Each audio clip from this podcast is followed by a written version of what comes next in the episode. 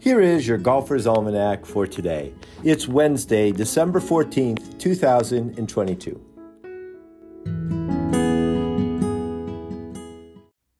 Today is the birthday of Billy Burke, born William John Burkauskas in Naugatuck, Connecticut in 1902. His Lithuanian name was shortened to Burke.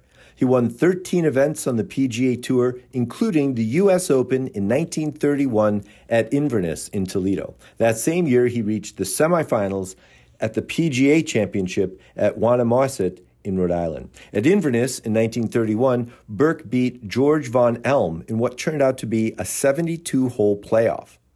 Von Elm bogeyed four holes on the back and needed a birdie on 18 to force a 36 hole playoff. Von Elm made another birdie on the 36th hole to extend that match over another 36 holes.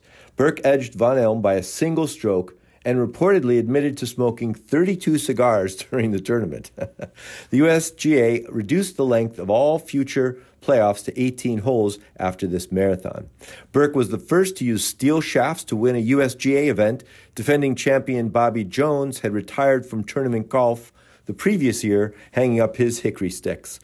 Burke won five more tournaments in his career. He played in the first Masters in 1931 34, and his last event was the 1961 Masters Tournament. On this day in 2020, at the U.S. Women's Open at Champions Club in Houston, Kim A-Lim won the COVID postponed event, her only major. She birdied the last three holes to beat Amy Olson and Ko Jin Young by a stroke. And on this day in 1947, Ellsworth Vines finished tied for 34th at the Miami Open.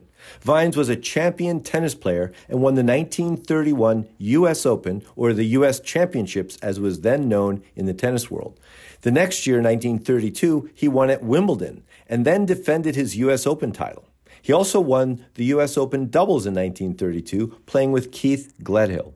Vines won those events as an amateur and then turned professional in 1934 and continued to be one of the best tennis players of the era.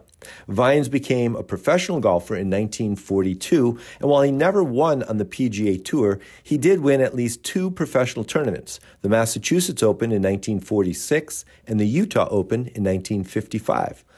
Vines also made it to the semifinals in the 1951 PGA Championship at Oakmont a match play event at that point. He played in three Masters, four U.S. Opens, and in seven PGA championships. Some say he conquered tennis and was looking for another mountain to climb. And he certainly understood the uniqueness or the difference between golf and tennis that all of us can relate to. Vines is quoted as saying, In tennis, you seldom have a chance, once things get going, to get shaky. You're too busy running around like a racehorse.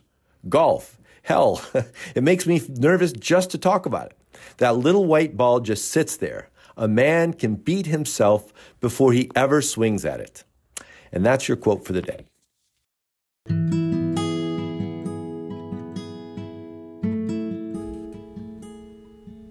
That's it for today in golf history. Play fast, repair all the pitch marks you can find, and keep your golf ball in the short grass. Your Golfer's Almanac is a GolfToons production. It's written, produced, and narrated by me, Michael Duranko. I invite you to check out our original golf illustrations and the humor essays that accompany each of the golf cartoons. Tour Backspin is a weekly golf history newsletter that celebrates the PGA Tour in the 1960s and 70s with tie ins to today's tour.